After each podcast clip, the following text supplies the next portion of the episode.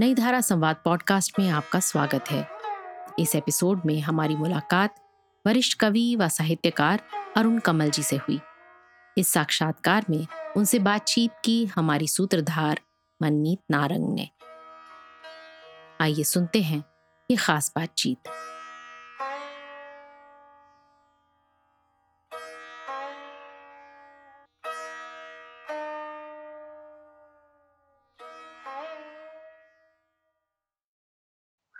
नमस्कार।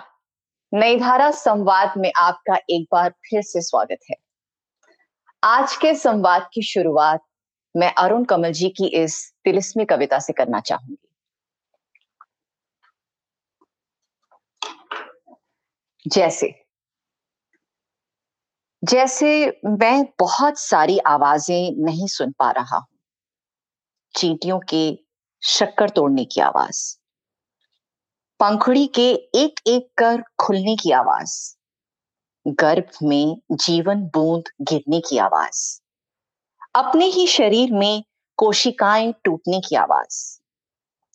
इस तेज, बहुत तेज चलती पृथ्वी के अंधड़ में, जैसे मैं बहुत सारी आवाज़ें नहीं सुन रहा हूँ, वैसे ही तो होंगे वे लोग भी, जो सुन नहीं पाते गोली चलने की आवाज़ ताबड़तोड़। और पूछते हैं कहाँ है पृथ्वी पर चीख? अरुण कमल जी की कविताओं में एक महासागर छिपा है, जिसमें डुबकी लगाओ तो मिलता है कुछ अद्भुत, कुछ चमत्कारी, कुछ हैरत अंगेज। और अगर इस महासागर की गहराई में उतरो तो मिलते हैं कहीं भावों के रत्न, शिल्प का सौंदर्य और ज़िंदगी का अंतर्विरोध। तो बड़े उल्लास से आमंत्रित करते हैं सुप्रसिद्ध लेखक कवि साहित्यकार अनुवादक प्रोफेसर अरुण कमल जी को। बहुत बहुत नमस्कार और धन्यवाद मनमीत जी और आप सभी लोग जो अभी इस कार्यक्रम से जुड़े हैं और नई धारा का खास तौर से मैं अभिनंदन करता हूँ और आभार व्यक्त करता हूँ। आपका स्वागत है। दर्शकों, आप भी अरुण जी से अपने सवाल पूछ सकते हैं। अपने प्रश्न हमें कमेंट बॉक्स में लिख भेजिए। अरुण जी, मेरा पहला सवाल आपके नाम से जुड़ा हुआ है। कमल आपका उपनाम है, तखल्लुस है। तो क्या कमल फूल से आप मुतासिर हैं? ये वजह रही या कोई अर्थ छिपा है जो आपने कमल शब्द चुना अपने लिए? नहीं, ये मैंने नहीं चुना। और जब मैं हॉस्टल में रहता था, कॉलेज में पढ़ने आया फ़र्स्ट ईयर में तो अरुण कुमार मेरा नाम है प्रमाण पत्र में। और उस नाम के बहुत लोग थे, जिसमें अभी भी एक दो से मेरी दोस्ती है। तो चिट्ठियाँ इधर उधर हो जाती थी, कई बार मनी ऑर्डर भी इधर उधर हो जाते थे। तो इससे बचने के लिए पिताजी ने कहा कि मैं तुम्हारा नाम ये कर देता हूँ और इसी नाम से चिट्ठी आएगी जाएगी और मनी ऑर्डर भी तो उससे बहुत सहूलियत हुई उस सीधे मेरे पास हम्म, सब कुछ आ जाता था। और फिर यही नाम रह गया। लेकिन अभी भी अब तो मैं सेवानिवृत्त भी हूँ लेकिन इसी नाम से वेतन भी मुझको मिलता रहा अरुण कुमार के नाम से और अब पेंशन भी मिलता है। यानी उसमें वो ज़्यादा अर्थकरी नाम है। और इस नाम से लिखने पढ़ने का काम होता है। लेकिन बाद में लोगों ने बताया कि ये नाम मुक्तिबोध में भी है, आता है। और, रविंद्रनाथ की भी एक कविता है, सुब्रमण्यम भारती की भी है। और भारतीय वांग्मय में इस फूल का और रक्त कमल या अरुण कमल, लाल कमल का विशेष महत्व भी है। तो अब ये रह गया अब तो सिर्फ़ ये नाम है, और नाम में तो कुछ रखा नहीं है। बस यही है।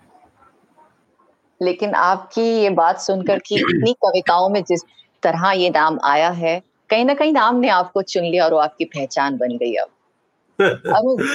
अरुण जी, एक और पहचान है आपकी, वो है ये कविता धार।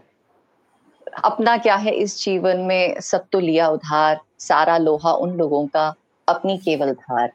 तो जब भी आपका ज़िक्र होता है इस कविता का ज़िक्र ज़रूर होता है। मुझे आपसे ये जानना है कि आपके जीवन में आप क्या उधार का मानते हैं और किसे अपनी धार मानते हैं?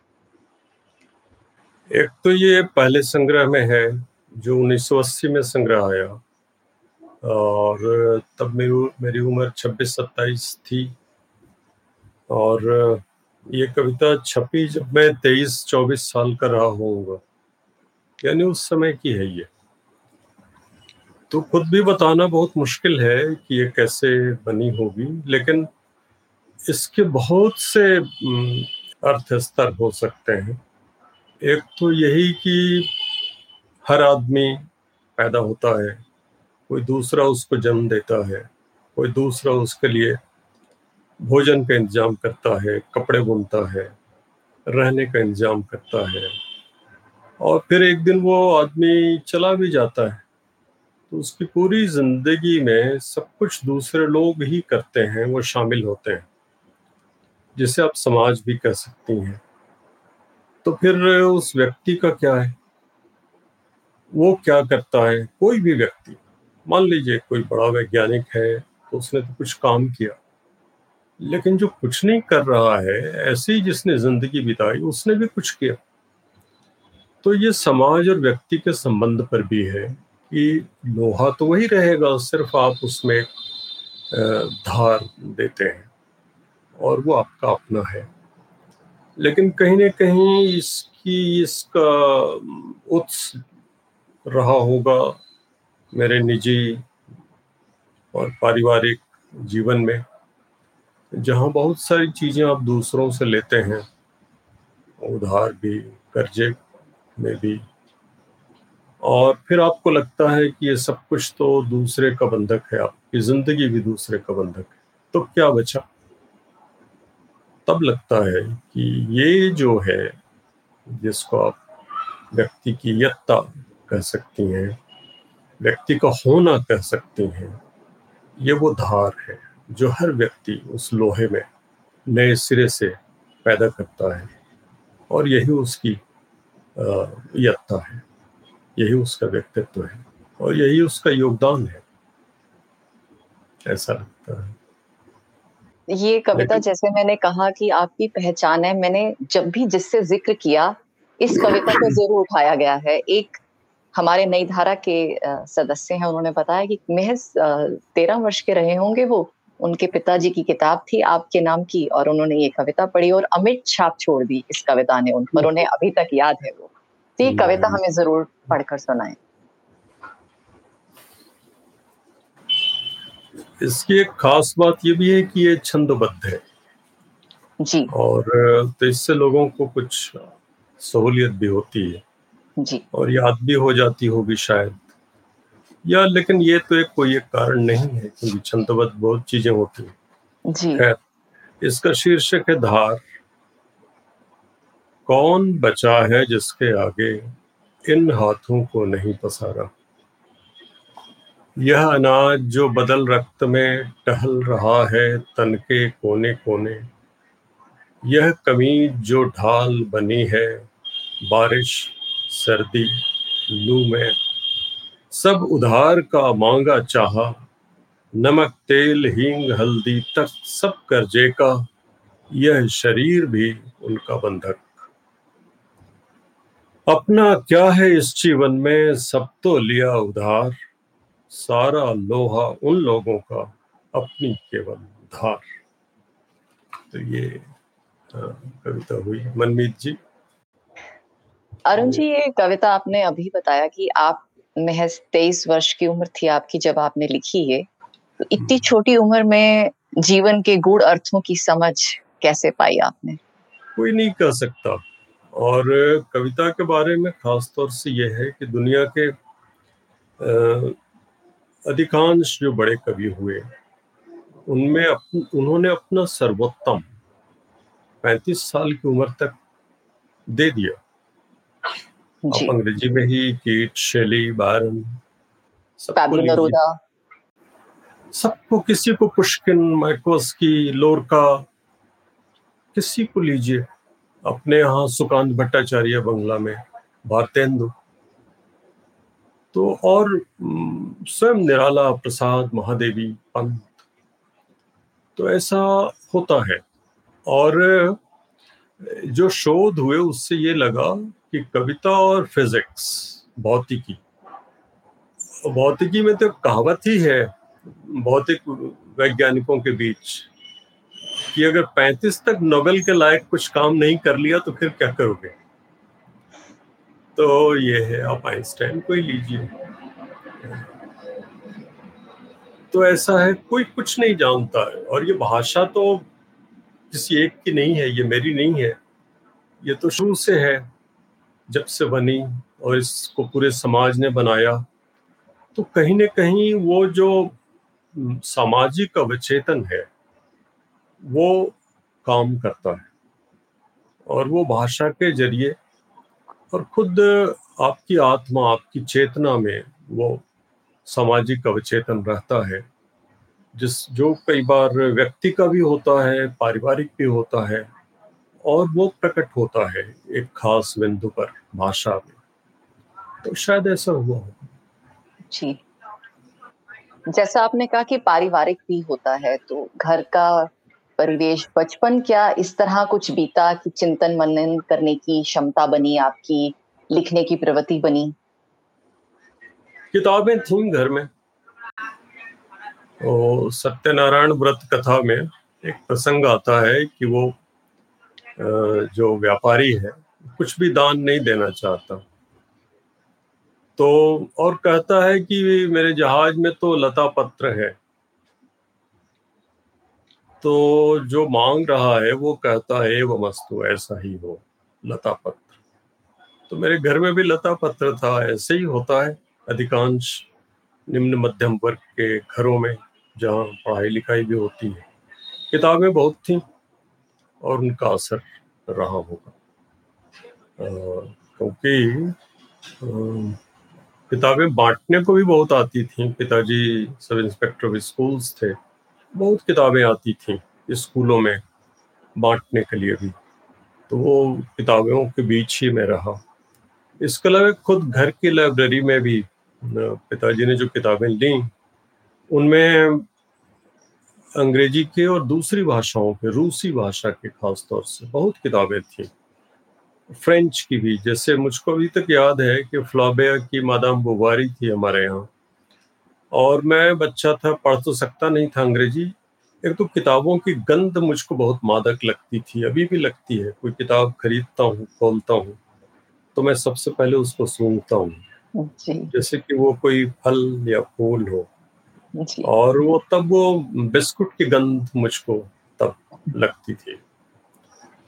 तो उससे फ्लोबे की मदाम बवारी में एक वाक्य अभी तक मुझको याद है। ये अंग्रेज़ी अनुवाद था फ्रेंच से कि हर face was like an egg placed in a nest जो केश थे और उसके बीच में उसका चेहरा था। अंडाकार सुंदर। तो ये अभी तक याद है।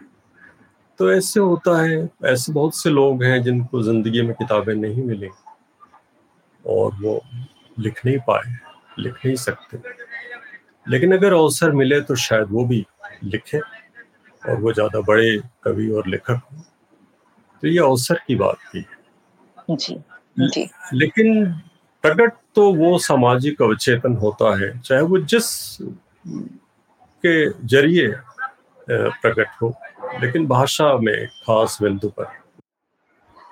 अरुण जी आपकी जो भाषा है उसमें एक अनूठापन है। आप कविताओं में कुछ इस तरह के शब्द पिरो देते हैं जो हमें अक्सर लोक गीतों में सुनाई पड़ते हैं। तो क्या ये प्रेम और प्रभाव भी आपके ग्रामीण परिवेश से आया है?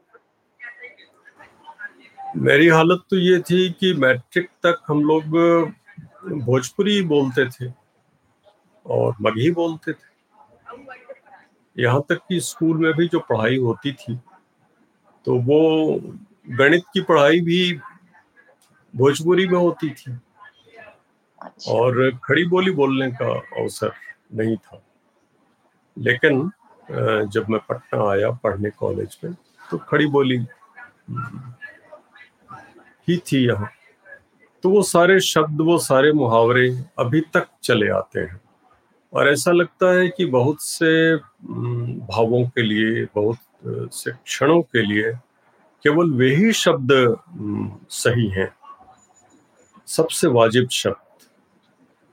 तो ऐसा मुझको लगता है। जैसे केदारनाथ सिंह से एक बार बात हो रही थी। उन्होंने कहा कि ये जो तुमने बीरत रात लिखा है तो इसके लिए हिंदी में कौन सा शब्द होगा? खड़ी बोली में।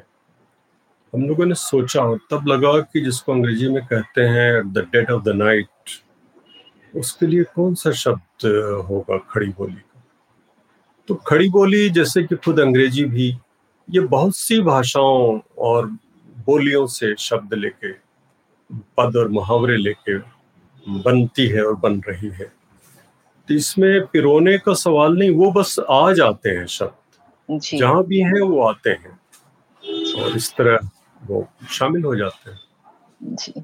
जी हैं आपने ये शब्द तो ज़ाहिर है वही जहन में बसे हैं और वही जहन से निकलकर कविताओं में चले जाते हैं।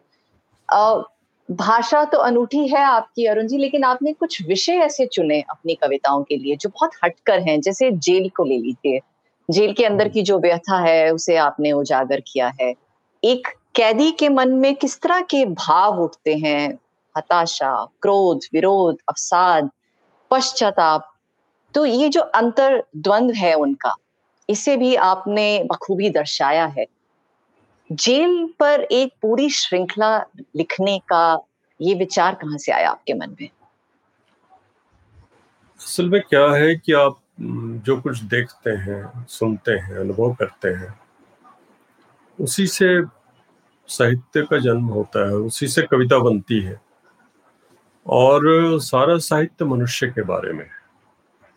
आप इसमें मनुष्य जब मैं कह रहा हूँ तो इसमें पूरे जीव जगत को, ब्रह्मांड को शामिल कर लीजिए, लेकिन वो सब मनुष्य के साथ संबंध के कारण ही साहित्य में आते हैं। बिल्कुल। और वो लिखने वाला भी मनुष्य ही होता है रचने वाला। तो जेल में गया था और शिक्षक आंदोलन में और एक अच्छा। महीने में जेल में था। तो वो एक विकट अनुभव है। हालाँकि हम लोग आराम से थे क्योंकि हम द्वितीय श्रेणी के संभवतः कैदी थे। तो लेकिन बाकी जो लोग वहाँ थे तो कोई ऐसा आ गया था जो बेचारा ट्रेन से जा रहा था, उसके पास पैसा नहीं था, टिकट नहीं लिया उसने और जेल चला आया। अब वो खबर भी उसके परिवार वालों को नहीं हो सकती तो वो जेल में है। तो वो एक अलग दुनिया है और इस पर बहुत से लोगों ने लिखा है भारत में भी। और दस्तवेस्की का तो नोट्स फ्रॉम द अंडरग्राउंड बहुत ही मशहूर है। दुनिया की बहुत मशहूर किताब है बहुत बड़ी महान। तो मैंने तो बस छोटे छोटे अनुभवों के बारे में लिखा है। जी। एक और विषय है जिसपे आपने पूरी श्रृंखला लिखी है वो है रेल यात्रा। मुझे भी रेल यात्रा बहुत पसंद है और ऐसा लगता है कि ज़िंदगी का एक पूरा क्लाइडोस्कोप है जो आपके आँखों के सामने चलता है अलग अलग चित्र बदलते हैं नए नए लोग मिलते हैं। तो आपको क्या खास लगा रेल यात्रा ऐसा है कि आप शुरू से पूरी दुनिया के का जो साहित्य है वांग्मय है। जैसे अगर पाश्चात्य काव्य को लें तो आप होमर को लीजिए तो ओडेसी जी। वो उसका जिसको अंग्रेज़ी में मोटिव कहते हैं रूपक। वो यात्रा एक अस्थाई रूपक है विश्व साहित्य का विश्व काव्य का।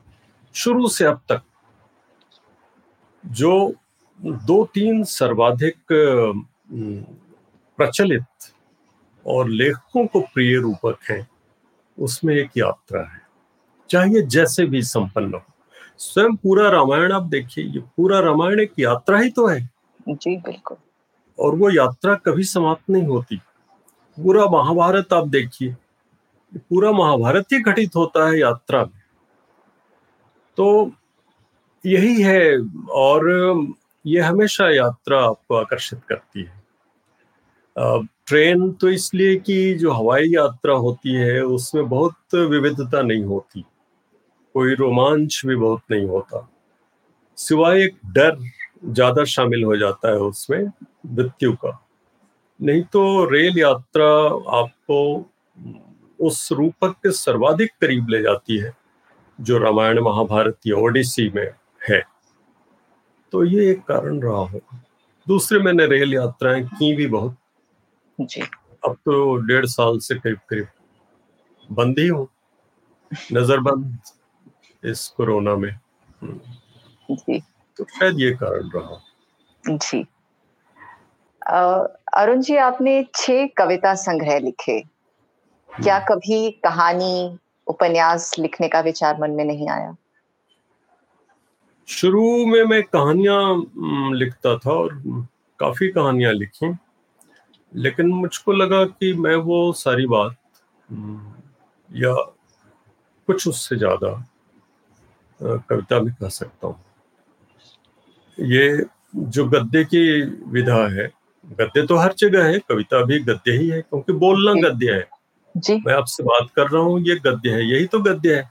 जो मोलिया के नाटक में वो आदमी चकित रह गया जब उसको पता चला कि वो पूरी ज़िंदगी गद्य ही बोल रहा था और ये उसको पता नहीं था। तो गद्य ही तो है सब वो कविता भी उसी से बनती है। लेकिन आ, जो गद्य कहानी या उपन्यास में है वो अलग है।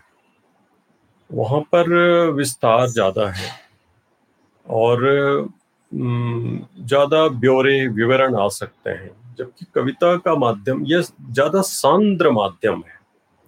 और कविता बिंबों के ज़रिए अपना काम करती है, मुख्य रूप से। खासतौर से जो भारतीय कविता है, भारतीय काव्य शुरू से ही, इसमें सबसे प्रमुख है रूपक, उपमा, बिंब।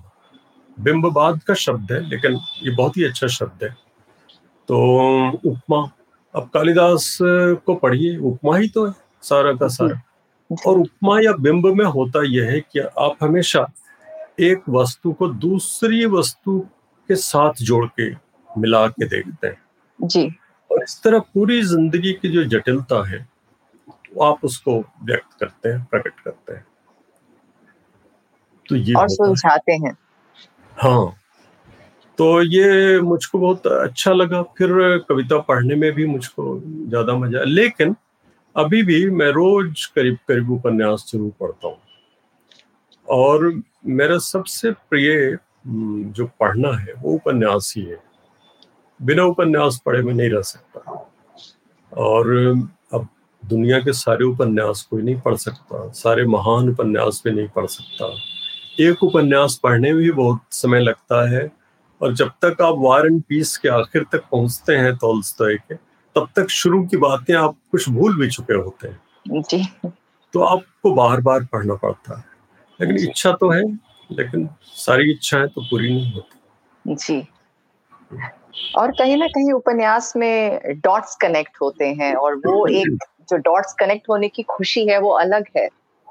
लेकिन जो कविता है उसके शायद रेशे निकाल निकाल के आप फिर होते हैं। तो कवि मन है आपका ये तो तय हुआ लेकिन कितना अभ्यास है कविता लिखना और कितना नैसर्गिक? कितना अभ्यास है और कितना? नैसर्गिक। नैसर्गिक? जी। नहीं नैसर्गिक कुछ भी नहीं है। इसलिए नहीं है कि भाषा भी आप सीखते हैं। ये स्वतः तो मिलती है जैसे जो हमारी मातृभाषा है जैसे मान लीजिए हिंदी तो वो तो स्वतः मिलती है लेकिन सिर्फ़ उतनी ही मिलती है जितनी ज़िंदगी जीने के लिए ज़रूरी है। इसके बाद जो काम आपको करना है, उसके लिए भाषा आयत्त करनी पड़ती है, उसको सीखना पड़ता है।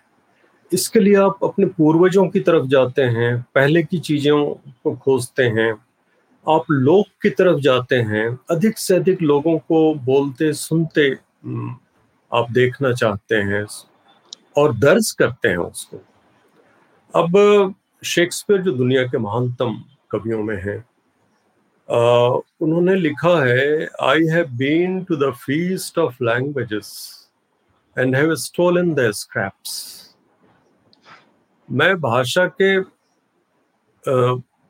महाभोज में गया और वहाँ जो टुकड़े गिरे हुए थे, उनको उठाता रहा। तो जब शेक्सपियर जैसा महान कवि ये कहता है तो बाकी कवि जो दुनिया के होंगे, उनको तो महाभोज तक पहुँचने का मौका भी नहीं मिला शायद। वो सिर्फ़ दरवाजे पर खटखट करते रहे तो मुझे भी आने दो। तो ये काम चलता है, और हमेशा ये काम चलता है, चेतन में और चेतन में चलता रहता है। और इसको सीखना पड़ता है, ये जिसको साधना कहते हैं, मशक्कत। रियाज जो संगीतकार करता है। बहुत कुछ वैसा ही रियाज है। अब एक और बस मैं इस सिलसिले में एक छोटा सा उदाहरण दूँगा वो निराला का। निराला को यह था कि तुलसीदास जैसा प्रभाव कैसे हो हम लाए। तो उन्होंने तुलसीदास के रामचरित मानस के अयोध्या खंड अयोध्या कांड का एक अंश खड़ी बोली में रूपांतरित किया। फिर उनको लगा कि ये रूपांतरित वो नहीं कर सकते, हो ही नहीं सकता। और तब उन्होंने आगे छोड़ दिया उसको। तो ये भी सीखना हुआ, ये एक साधना हुई कि कैसे तुलसीदास ने ये प्रभाव उत्पन्न किया। निराला ने अनुवाद करते हुए, अनुवाद नहीं कहेंगे, रूपांतरण करते हुए खड़ी बोली में ये सीख लिया होगा। तब तो इतना प्रभाव फिर वो भी उत्पन्न कर सके। ऐसा मुझको लगता है।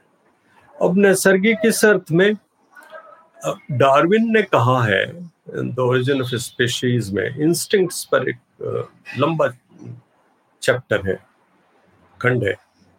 कहते हैं instincts also are acquired habits instinct भी अपने आप नहीं होती, वो भी एक आदत है जो आपको हासिल करनी पड़ती है। जी। और जो अगर आपने हासिल नहीं की तो वो इंस्टिंक्ट नहीं होगा। इसीलिए जो ज़्यादा आगे का समाज है, उसमें ज़्यादा तरह के इंस्टिंक्ट्स होंगे। सिर्फ़ जो इंद्रियों की इच्छा है, सिर्फ़ उतने ही तक नहीं, उससे आगे होंगे। तभी तो दूसरे को दुख में देख के दुखी होते हैं। यह भी एक संवेग है इंस्टिंक्ट है। और ये इसके लिए आदत डालनी पड़ती है।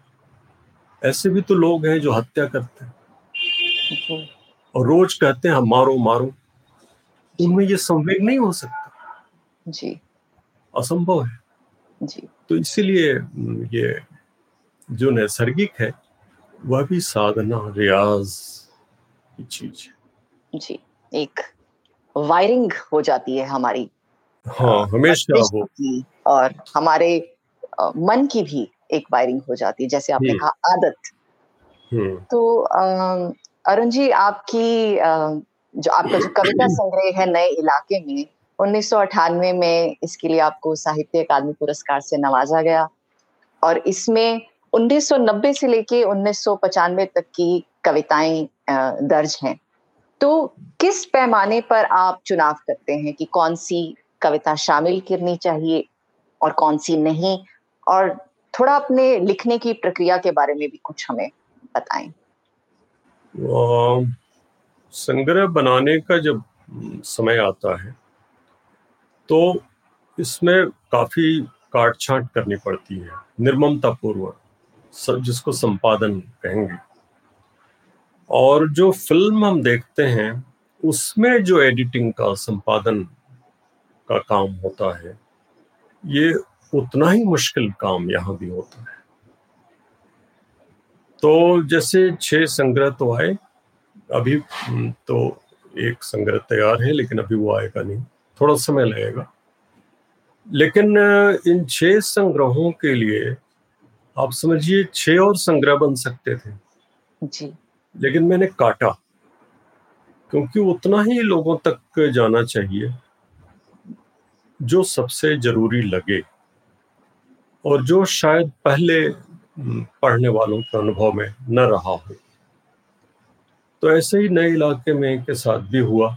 उस पूरे काल को और मनुष्य के आंतरिक जगत को समझने की कोशिश, जिसमें बड़े बड़े परिवर्तन हो रहे थे, जिसमें भूमंडलीकरण था तथा कथित उदारीकरण था, हिंसा का बढ़ना था गैर बराबरी का बढ़ना था, सोवियत संघ का विघटन था और एक नई दुनिया जो बनने लगी, जो तब से लेके अभी तक और ज़्यादा त्वरा और तीव्रता से हमारे बीच है, इसको समझने की एक कोशिश है।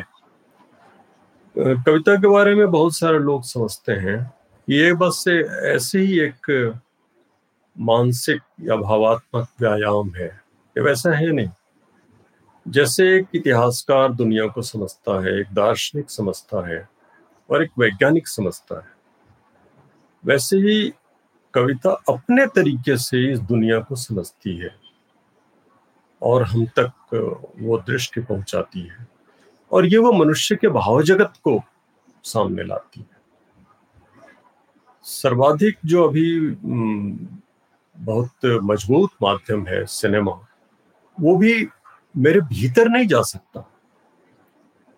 जो भीतर को प्रकट किया जाता है, वो अधिक से अधिक उसको लेगा। लेकिन कविता अकेला माध्यम है, जो बिल्कुल भीतर तक पहुँचती है और वहाँ से हमको जोड़ती है और वो सभी मनुष्यों से हमको जोड़ देती है। तो कविता जीवन की एक नई समझ लेके आती है, जो श्रेष्ठ कविता होती होती है या होगी, ऐसा होना चाहिए। ऐसा मेरे साथ हुआ कि नहीं, मैं कर पाया कि नहीं, वो एक अलग सवाल। नहीं, आप बिल्कुल कर पाए और आपकी इस कविता संग्रह की जो टाइटल कविता है, नए इलाके में, उसी में ये विडंबना है। तो अगर उसका पाठ आप करें तो दर्शकों तक पहुँचे ये कविता। ये संग्रह उन्नीस सौ छियानबे में आया था।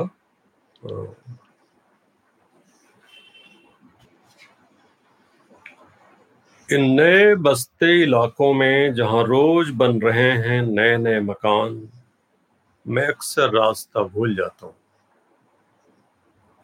धोखा दे जाते हैं पुराने निशान। खोजता हूँ ताकता पीपल का पेड़। खोजता हूँ, ढहा हुआ घर। और ज़मीन का खाली टुकड़ा जहाँ से बाएँ मुड़ना था मुझे। फिर दो मकान बाद बिना रंग वाले लोहे के फाटक का घर था, एक मंजिला।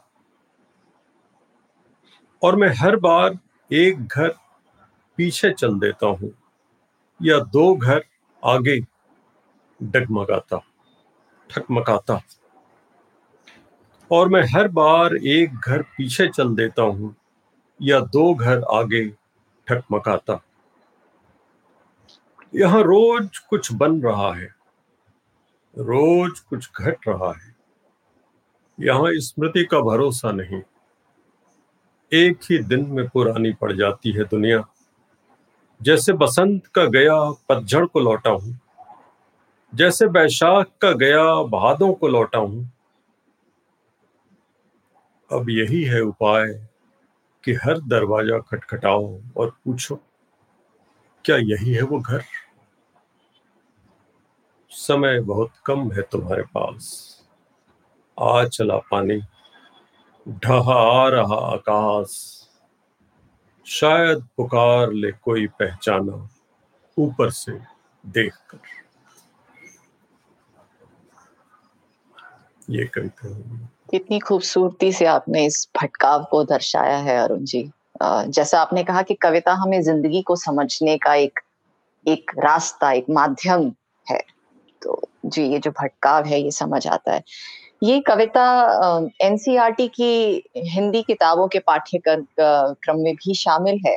बच्चे इसे बहुत रुचि से पढ़ते हैं अब शायद किसी ने बताया कि अब शायद वो हटा दी गई। लेकिन एक कविता पहले थी और बच्चों ने बड़े रुचि से पढ़ी और एक और कविता है। जी खुशबू रचते हैं हाथ ये भी बच्चों को पढ़ाई जाती है। अभी भी है अरुण जी आ, शायद एक साल पहले कुछ रहा हो लेकिन अभी मैंने अपनी एक हिंदी टीचर से बात की तो उन्होंने बताया कि अच्छा। बच्चों के अंदर जो संवेदना है कैसे उजागर होती है इससे और वो भी एक अध्यापिका होने के नाते किस तरह से उसके भाव संप्रेषित कर पाती हैं। तो हम्म। ये कविता भी आप दर्शकों को पढ़कर सुनाए खुशबू रचते हैं हाथ। अच्छा हाँ। हाँ ये ये भी एनसीईआरटी में वो पढ़ाई जाती है। बकायदा सवाल जवाबों के साथ पढ़ाई जाती है। हाँ हाँ हाँ। बिल्कुल। अच्छा ये भी मेरे पहले संग्रह से है और ये भी वो हम मैं समझता हूँ ये 21-22 साल की उम्र में ये लिखी गई होगी।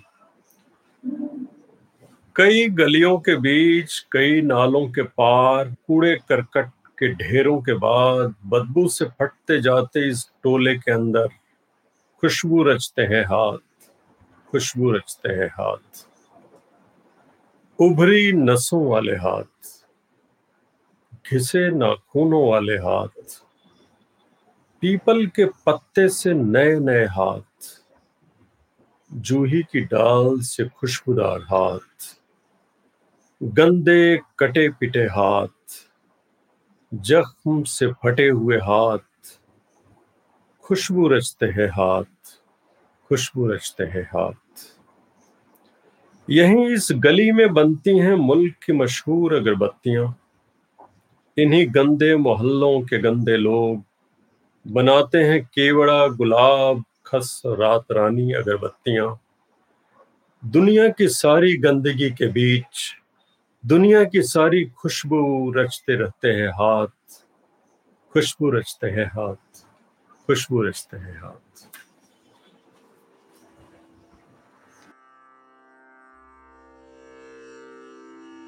अरुण कमल जी का बचपन किताबों के बीच बीता। घर में भारतीय और विदेशी भाषाओं की बहुत सी किताबें आती थीं, और अरुण जी उन्हें बहुत उत्साह से पढ़ते थे। किताबों के कथ्य के साथ ही उनकी महक उन्हें बहुत आकर्षित करती थी, और ये आकर्षण आज भी बरकरार है।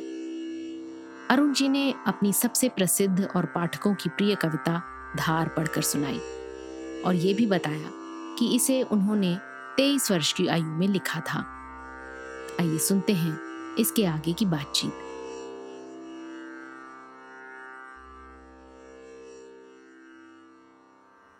कितनी बड़ी विडंबना है ये।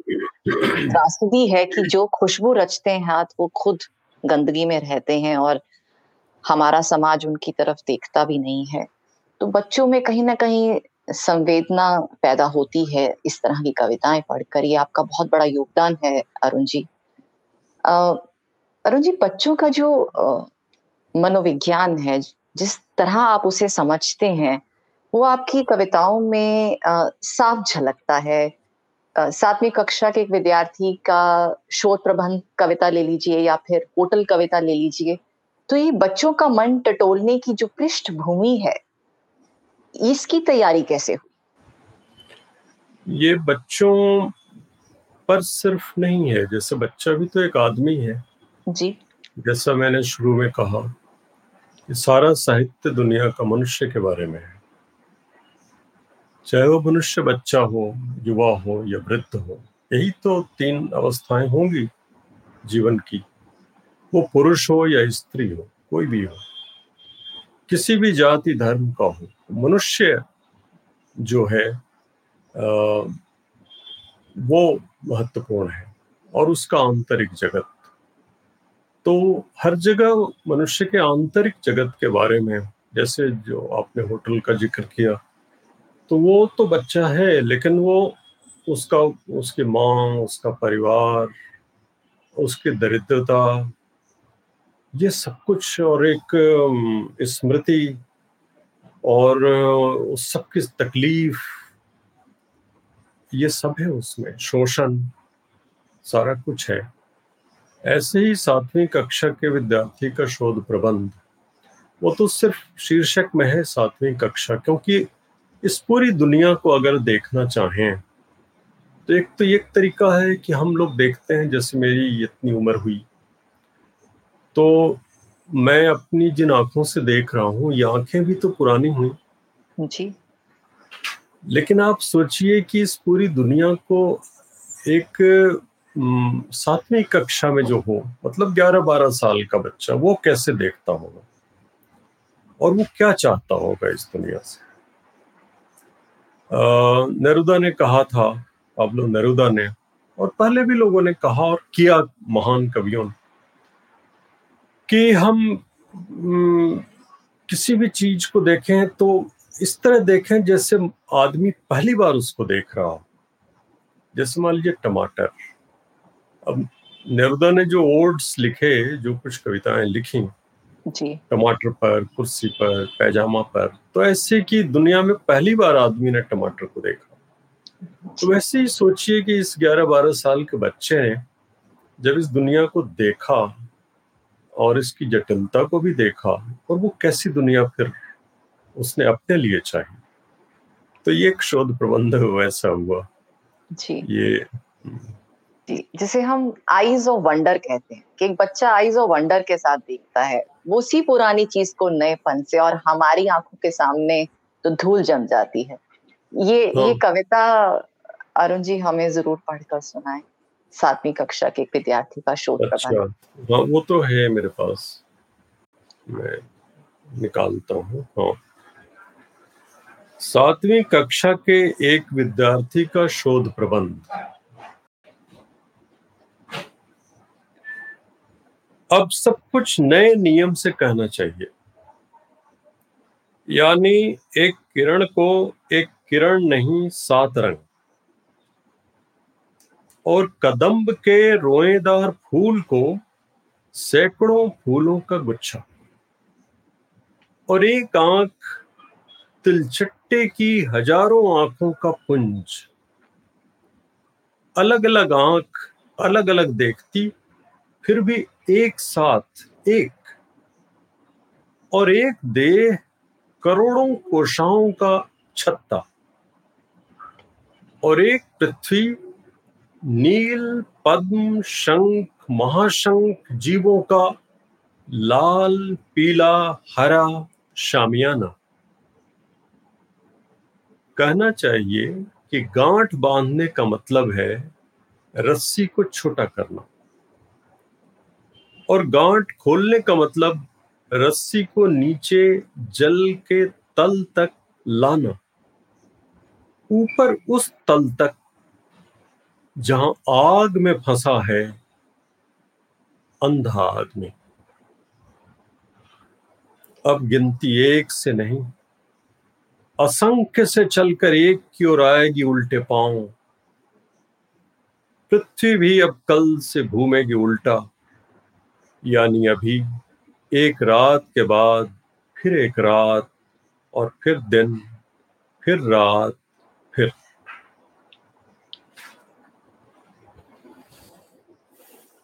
अरुण जी ये एक बाल मन को समझने वाला और खुद भी एक बाल मन होने वाला ही लिख सकता है कि एक किरण को किरण नहीं हम सात रंग कहेंगे हम गिनती को एक से नहीं असंख्य से शुरू करेंगे।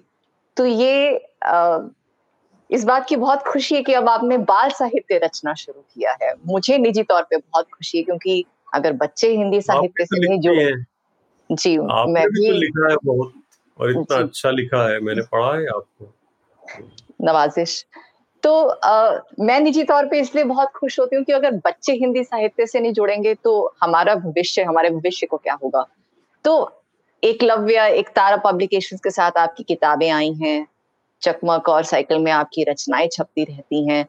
तो क्या अंतर पाते हैं आप बच्चों के लिखने के वक्त और अन्य लेखन के वक्त?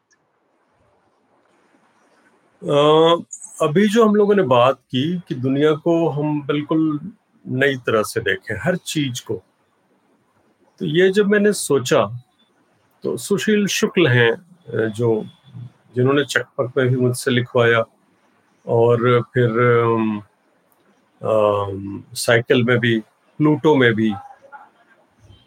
तो हम लोगों ने तय किया कि ऐसी चीज़ों के बारे में लिखा जाए जो हमारे रोज की ज़िंदगी में और सबकी ज़िंदगी और शुरू से अब तक सबकी ज़िंदगी में जो शामिल है, जो है, बल्कि वही ज़िंदगी है, जैसे हवा, पानी मिट्टी आ, हरी मिर्च इन चीज़ों के बारे में। बिल्कुल ऐसे लिखा जाए जैसे उनको पहली बार देखा जा रहा तो उन्होंने मुझसे लिखवाया और मैंने मुझको लिखने में बहुत मज़ा आया। और वो किताब भी उन्होंने बहुत सुंदर छापी। उसका नाम है किताब का हवा मिठाई। एक जो हवा मिठाई होती है। और फिर उन्होंने कहा कि तब आप एक छोटा सा उपन्यास भी बच्चों के लिए लिखिए। और वो एक चोर के बारे में है। इसमें एक चोर की चौदह रातें हैं, जिसमें वो चोरी नहीं कर पाता, वो सिर्फ़ कोशिश करता है। और वो पूरा उपन्यास एक रोमांच की तरह, वो घटित तो होता है रात में ही लगातार। और वो इस तरह मुझको बहुत मज़ा आया वो लिखने में भी। और मैंने पाया कि जब आप कहानियाँ या उपन्यास लिखते हैं तो उसकी एक अलग दुनिया होती है, जिसमें आप खोते हैं। कविता की दुनिया भी होती है अलग होती है, लेकिन इसमें आप उस तरह नहीं खोते। ये उस समुद्र की तरह है, जो बार बार आपको तट की तरफ़ फेंक देता है। लेकिन उपन्यास में ऐसा नहीं होता वो आपको अपने भंवर में खींचता है। तो है तो वो बच्चों का लेकिन वो सिर्फ़ बच्चों का भी मैं नहीं कहूँगा क्योंकि भाषा तो सबकी एक ही है। जो। बच्चा भी जो बोलता है वही आप और हम सब बोलते हैं तो ये ज़िंदगी की बहुत बड़ी बड़ी गुथियाँ सुलझ जाती हैं बच्चों की किताबें पढ़ने वक्त। पिक्चर बुक्स को ले लीजिए इतने कम शब्दों में कितना कुछ कह जाती हैं। हाँ। आपकी और, हाँ जी कहिए। और सारी लोक कथाएँ जी। दुनिया का जो महानतम साहित्य है और काव्य है वो लोक कथाओं लोक गीतों में है। जी और वो सबके लिए है चाहे वो बच्चे हों सियाने हों। जी। और मेरा एक शौक ये भी है वैसी किताबें खरीद के इकट्ठा करना। सब तो मैं अभी भी नहीं पढ़ पाया हूँ लेकिन इकट्ठा करता रहता हूँ। जी। हम्म। अरुण जी आ, मुझे ऐसा लगता है सरल होना पड़ता है एक बच्चे के मन को समझने के लिए और उसके लिए लिखने के लिए। तो क्या ज़िंदगी के इस पड़ाव में आप खुद को और सरल महसूस कर रहे हैं इसलिए बच्चों के लिए लिखना आरंभ कर रहे हैं?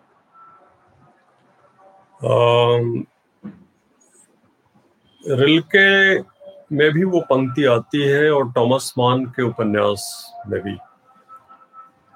टॉमस मान का उपन्यास डॉक्टर फॉस्टस, उसमें भी ये पंक्ति आती है और रिलके में भी मुझको ये पंक्ति मिली कि फिर से मासूम बनने के लिए आपको अनुभव के फल को दोबारा खाना पड़ता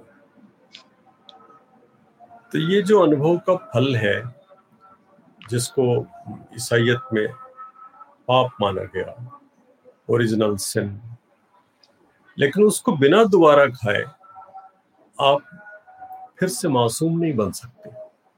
आप अपनी प्राथमिक निर्दोष अवस्था को नहीं पा सकते। तो ये पूरे जीवन का अनुभव करने के बाद तब आप वापस उस मासूमियत की तरफ़ जाते हैं। जो, बहुत ही कठिन होता है। और आप दुनिया के महान कवियों, खुद निराला को लीजिए बात की उनकी कविताएँ। वो इतनी इतने कम में वो इतना कहते हैं और बहुत ही ऊपर से सरल लगती हैं वो, जबकि वो ऐसी होती नहीं। तो आप तुलसीदास को लीजिए, विनय पत्रिका को लीजिए। तो ये, वो ही मासूमियत है, वही फिर से निर्दोष होना है। तो ये कोशिश लोग करते हैं। अभी हिंदी में विनोद कुमार शुक्ल ने बहुत ही अच्छा लिखा है। बहुत बड़े कवि भी हैं उपन्यासकार भी बहुत बड़े हैं। और अभी अद्भुत चीज़ें उन्होंने लिखी और आप प्रभात को देखिए नया कवि है। कितना अच्छा लिख रहा है। और बहुत से लोग लिख रहे हैं इधर। बहुत अच्छा लिख रहे हैं। आपका तो लिखा हुआ मुझको बहुत प्रिय है। जो मैंने पहले भी कहा बहुत बहुत शुक्रिया। कुछ बच्चों की रचनाएँ पढ़े। एक साइकिल में छपी थी आपकी कविता साइकिल मुनिया की। बड़ी प्यारी सी छोटी सी कविता है। हाँ वो वो है वो वो ये छोटी सी कविता है। चली साइकिल मुनिया की। डगर डगर पर मेड़ मेड़ पर चली साइकिल मुनिया की। सरपट सरपट बाकी, तिरछी धूर उड़ाती दुनिया की, चली साइकिल मुनिया की। भागी मुर्गी, भागी बत्तख, पीछे दौड़े कुत्ते टुन टुन घंटी बसती जाती खाली खाली रस्ते। धुनती हवा हवा की रुई, चली साइकिल मुनिया की, चली साइकिल मुनिया एक संगीत है इस कविता में टुन टुन और धुनती हवा की रुई कितनी खूबसूरत इमेजरी है इसमें। और लेकिन फिर भी वो जो आनंद है साइकिल चलाने का और हवा को काटते हुए चलने का जिसमें आपके केश पीछे की तरफ़ उड़ते हैं और वो कमीज में हवा भरती है वो कमीज फूलती है और वो सारा कुछ और एक वो वो एक दुनिया ही दूसरी होती बिल्कुल बिल्कुल। और जितना सुंदरता से आप इसे दर्शा सकते थे आपने दर्शाया छोटी छोटी प्यारी प्यारी कविताओं में। कुछ और भी अरुण जी बच्चों के लिए आप पढ़ना चाहें तो आज ही बड़ा सुंदर मौका है दर्शक वो, है। सारा मेरे पास है नहीं। एक तो मैंने वो गद्य ही ज़्यादा लिखा दो किताबें हैं। और तीसरी कविता वाली वो करेंगे वो छापने वाले हैं।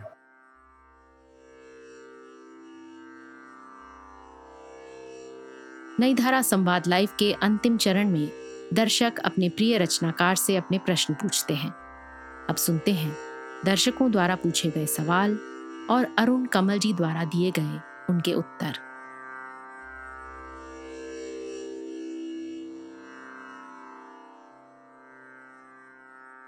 दर्शकों के कुछ सवाल आए हैं वो मैं आप तक पहुँचा अच्छा, रही हूँ। अच्छा। सूर्य नारायण जी हैं ये पूछते हैं कि भक्ति काल की कविता विशेषकर विनय पत्रिका आपको बहुत प्रिय है। बीसवीं इक्कीसवीं सदी का एक कवि भक्ति कविता से कैसे प्रेरणा पाता है? आ, मेरी समझ से सूर्य नारायण जी वही हैं जो बहुत बड़े विद्वान हैं और मेरी खुशकिस्मती है कि मैं उनको जानता हूँ। मेरे बहुत घनिष्ठ मित्र भी हैं पारिवारिक बहुत बड़े विद्वान हैं। उनका ये सवाल वैसे तो लंबी चर्चा इस पर हो सकती है, लेकिन संक्षेप में सिर्फ़ यही कि जैसा ब्रेख्त कहते हैं कि जो भी मनुष्य ने छुआ, वो मुझे प्रिय है। जैसे कि कुर्सी के हत्थे, जिनको बहुत सारे लोगों ने अपने हाथ से रगड़ा होगा और चिकना किया होगा, वो रास्ते, वो सीढ़ियाँ, सब कुछ। वैसे ही जो भाव तुलसीदास ने विनय पत्रिका में व्यक्त किया, वो भाव केवल एक व्यक्ति का नहीं है और केवल एक काल का नहीं है। वो आस्तिक थे, भक्त थे, लेकिन जो विनय पत्रिका का, के भाव हैं, वो ईश्वर से, भगवान से एक वार्तालाप है, एक जिरा है, और उसमें दुख दैन्य के महान बिंब है। और संभवतः विनय पत्रिका अभी भी भारतीय वांग्मय में उन कुछ दुर्लभ पुस्तकों में है, जहाँ भूख के दारुण चित्र हैं। भूख के इतने दारुण चित्र मुझे और कहीं नहीं मिले। जो विनय पत्रिका में मिलते हैं। और इसलिए तुलसीदास की विनय पत्रिका मुझको अपने भंवर में ले लेती है।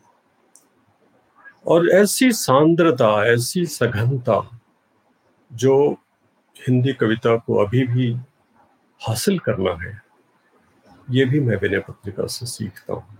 लेकिन जैसा मैं शुरू से लगातार कह रहा हूँ कि अंततः भाव जगत, आंतरिक जगत है, जो हमको किसी भी कवि के पास ले जाता है।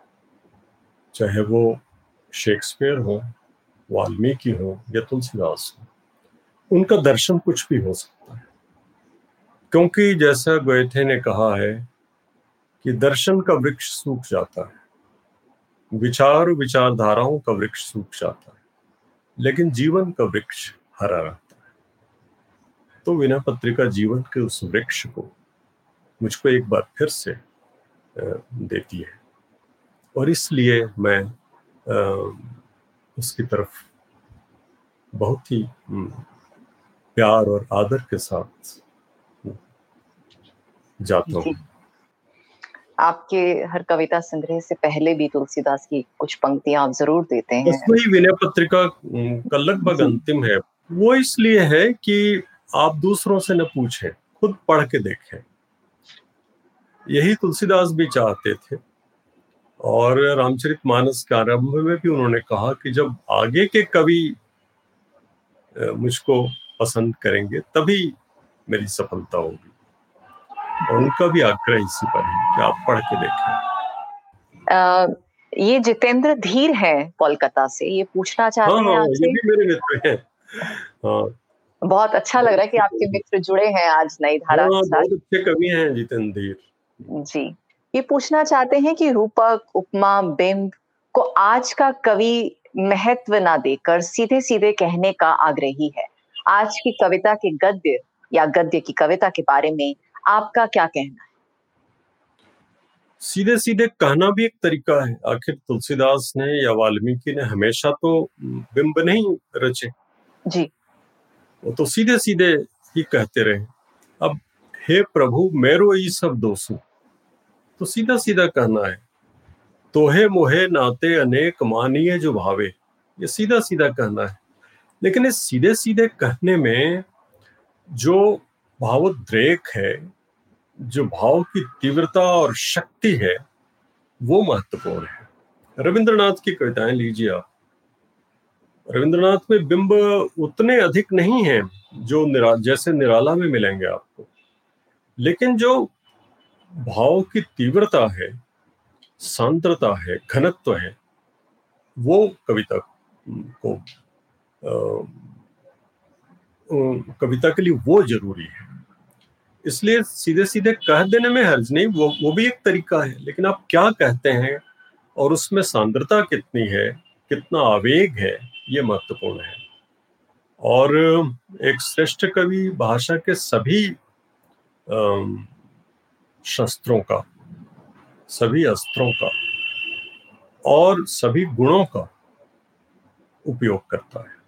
किसी एक का नहीं। और उसको करना ही है। भाषा के संपूर्ण वर्णक्रम को उसे लेके चलना है। जी। तो यही मुझको कहना है। बहुत बहुत शुक्रिया। आ, समय नहीं है हमारे पास लेकिन आपसे हम थोड़ी सी और कविताएँ ज़रूर चुनना चाहेंगे। अभी तक जितनी कविताएँ वो मेरी पसंद की थी आपकी पसंद की कोई कविता हम ज़रूर सुनना चाहेंगे। पसंद तो कोई नहीं है। अगर आप पसंद कहेंगी तब तो मैं दूसरों की ही सुनाऊँगा। अपनी तो बस मतलब वो एक सिलसिला है चलता है वो चलता रहता है। लेकिन लेकिन कोई कविता ऐसी जिसे आपने लिखने के बाद ऐसा महसूस किया कि हाँ शायद कुछ खूबसूरत रचा है यहाँ पर? खूबसूरत तो हम नहीं कह सकते लेकिन एक कविता जो मैं पढ़ रहा हूँ ये नए इलाके में संग्रह से ही है। और देखिए ऊपर से देखने में ये राजनीतिक कविता लग सकती है। लेकिन अंततः हर कविता आपको जीवन के बारे में ही आपसे बात करती है। तो मैं वो कविता पढ़ रहा हूँ। इसका शीर्षक है घोषणा। इसमें कई तरह के बिंब आएँगे। कुछ शब्द भी ऐसे आएँगे जो हो सकता है सब लोग न समझें, लेकिन इसका शीर्षक है घोषणा। मैंने गौर से देखा और पाया कि राष्ट्र के प्रधान के जीवन में नींद नहीं। मैंने गौर से देखा और पाया कि राष्ट्र के प्रधान के जीवन में नींद नहीं। मंत्रिमंडल की बैठक हमेशा देर रात, हर ज़रूरी फैसला आधी रात के बाद, फौज की तैनाती का हुक्म ढाई बजे रात, विरोधियों की नजरबंदी का आदेश पौने तीन, चीनी पर टैक्स बढ़ाने का फैसला मध्य रात्रि के इर्द गिर्द विदेश यात्रा की उड़ान रात दो बजे। विदेशी मेहमान का विमान पत्तन पर स्वागत तीन बजे। हत्यारों से मंत्रणा, किसी भी क्षण जीवन में नींद नहीं। राजा चुपके से काटता है चक्कर रात में नए नए भेस में अलग अलग घात में। जो सोए उनके माथे से तकिया खींचता, फेंकता खलिहान में लुकाठी। मसुमात के खेत से मूली उखाड़ता, खोलता बदरू की पाठी, गुद्दा गटक फेंकता आंगनों में आठी, जीवन में नींद नहीं। माना कि वहाँ बहुत उजाला है। फिर भी रात में रात तो है ही। और इधर आलम ये कि नौ बजते बजते ढेर, और दस तक तो देह के सारे पुर्जे खोल मैं विसर्जित हो जाता हूँ नींद के महासमुद्र में। सो मैं भारत का एक नागरिक ये द्वारा घोषणा करता हूँ कि नींद मुझे राष्ट्र के सर्वोच्च पद से ज़्यादा प्यारी। बहुत ही बढ़िया जिसे कहते हैं नेल्ड इट अरुण जी आपने अभी कहा कि अगर मैं पढ़ना चाहूँगा तो किसी और कवि की कविता पढ़ना चाहूँगा। तो मुझे एक सवाल मेरे जहन में उठा। आपने एक वियतनामी कवि हैं जिनकी कविताओं का अनुवाद किया है। हम्म। तो क्या इन वियतनामी कविता से आपने जुड़ाव महसूस किया? या एक कॉन्शियस डिसीज़न था कि इन कविताओं को विश्व के अन्य पाठकों तक पहुंचाना चाहिए? एक तो तात्कालिक कारण था कि मैंने तोहू जो वियतनाम के सबसे बड़े कवि माने जाते हैं आधुनिक काल के। जी। आ, उनकी किताब पढ़ी छोटी सी किताब थी कविताओं और निबंधों की। और वीरेश चंद्र मेरे मित्र मुजफ्फरपुर में थे आवर्त पत्रिका निकालते थे। उन्होंने भी पढ़ी उन्होंने कहा कि आप इसका अनुवाद कर दीजिए। और मैंने किया और वो उन्होंने छापा। पूरी पुस्तिका उन्होंने ही छापी। आवर्त की अनुषंगिक पुस्तिका के रूप वो बिक्री के लिए ऐसे भी नहीं थी, पत्रिका के साथ वितरित हुई। एक तो फौरी कारण ये था। लेकिन दूसरा जो बड़ा कारण है, और वो अभी तक मैं उस पर सोचता रहता हूँ, आप भी सोचती होंगी, सब लोग सोचते हैं, कि एशिया की कविता कुछ भिन्न है। जैसे भारत की कविता। ये पाश्चात्य कविता से भिन्न है। वो कौन सी भिन्नताएँ हैं? जैसे भाव पर विशेष आग्रह। और रस की निष्पत्ति जो पूरा रस सिद्धांत है। और यहाँ भाव पर ज़ोर है, रूप और उपमा, बिंब पर ज़ोर है। ये भारतीय काव्य की खासियत मुझको लगती है। वैसे एशियाई कविता में वो कौन से तत्व हैं? चाहे वो भारत की कविता हो, चीन की हो, वियतनाम की हो, श्रीलंका की हो, पाकिस्तान की हो, बांग्लादेश, नेपाल की हो, कहीं की हो, पूरे एशिया की। क्योंकि एशिया में कई परंपराएँ एक साथ मिलती हैं। एक तो रामायण महाभारत की महान परंपरा है, जो लगभग सब जगह है। दूसरे बौद्ध परंपरा है, वो भी है, और तीसरी इस्लाम की परंपरा है, जो पश्चिम एशिया से आती है, जिसने सूफी कविता को विशेष रूप से जन्म दिया। तो इन सबको मिला करके जो कविता बनती है, वो पाश्चात्य कविता से भिन्न होती है। जैसे मैंने चीन के कवि आए, छिंग की कुछ कविताओं का भी अनुवाद किया। श्रीलंका के एक दो कवियों का किया। थाईलैंड के ने इंडोनेशिया के भाषा इंडोनेशिया कवि रेंद्रा, अद्भुत कवि है रेंद्रा, उसका भी किया। तो मैंने देखा लाहौस के एक दो कवियों का किया। तो मैंने पाया कि कुछ बिंब एशिया की कविता में है, जैसे चंपा। अब ये चंपा जब लाओस की कविता है मुझको मिला तो मैं चकित रह गया। श्रीलंका की कविता में हाथी के पैरों की छाप जैसे बिंब मिले। तो ये चीज़ें हमें बांधती हैं एक सूत्र में। सारी कविता आपको बांधती है साहित्य में ही सहित का भाव है लेकिन एशिया की कविता एशिया का साहित्य इसके उन सर्वनिष्ठ तत्वों की खोज अभी भी चल ही रही है ऐसा मुझको लगता है। वो भी एक कारण रहा होगा तोहू के अनुवाद का। बहुत बड़ा योगदान है ये तो जो आपने बताया जो इंटरकनेक्टेडनेस है हमारी ये काम अभी लोग कर रहे हैं या करना चाहिए ज़्यादा? क्योंकि ये जो परंपरा है और ये अपनी भाषा के ज़रिए हो सकता है। जी। एक मैं इसको दुर्भाग्य मानता हूँ कि सभी उपनिवेशों में जो हमारे मालिक थे साम्राज्यवाद जो था उसने अपनी भाषा थोपी और वहाँ की भाषाओं को नष्ट किया। भूमंडलीकरण में भी ये कोशिश चल रही है और अंग्रेज़ी का जो प्रचार प्रसार अभी है ये आज से तीस साल पहले नहीं था। इस तरह। जी। और अब तो कई बार डर और खतरा लगता है।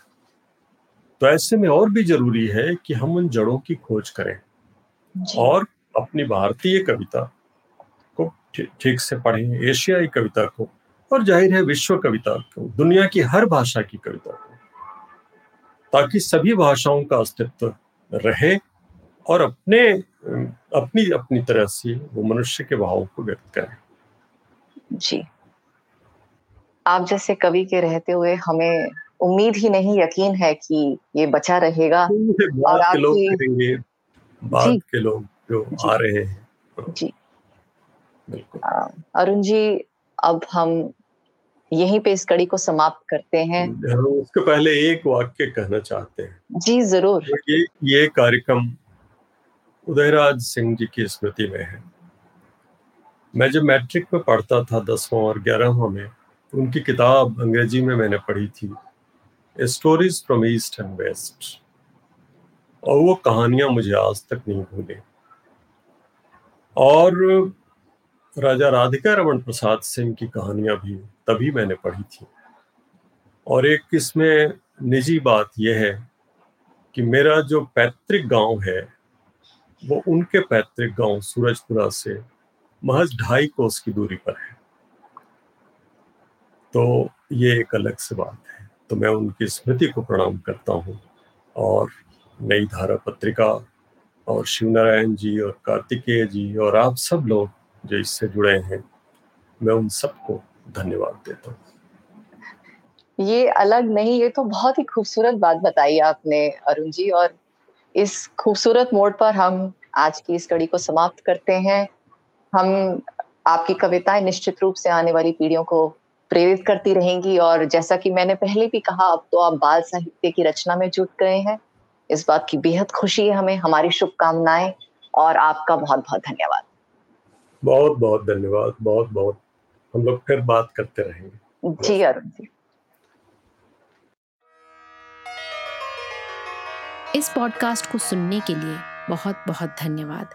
हमें उम्मीद है कि ये बातचीत आपको ज़रूर पसंद आई होगी।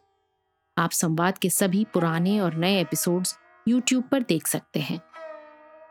इसकी जानकारी पॉडकास्ट के डिस्क्रिप्शन में उपलब्ध है। जल्द ही आपसे फिर मुलाकात होगी। नमस्कार।